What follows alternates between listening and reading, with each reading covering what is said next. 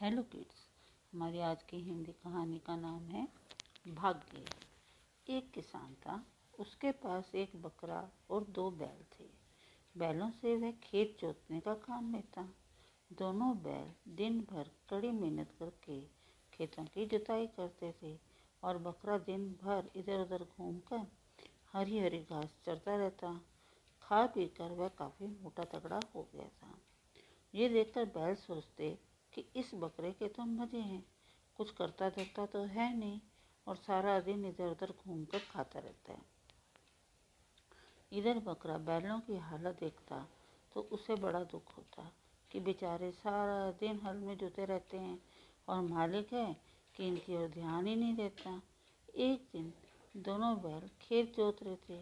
बकरा भी वहीं खेतों के पास घास चल रहा था। दोनों बैलों को खेत जोतने में काफ़ी मेहनत करनी पड़ती थी। वे दोनों हाँफ रहे थे।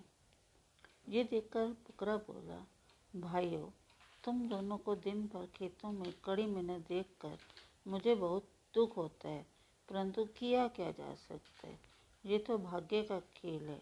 मुझे देखो, मेरे पास दिन भर चलने के अलावा कोई काम ही नहीं है। दिन भर मैं इधर उधर मैदानों में चलता रहता हूँ।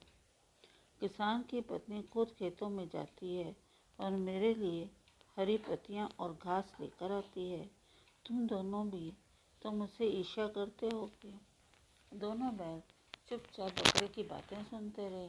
जब वे शाम को खेतों से काम करके वापस आए तो उन्होंने देखा कि किसान की पत्नी किसी कसाई से धन लेकर उसे वह बकरा बेच रही थी।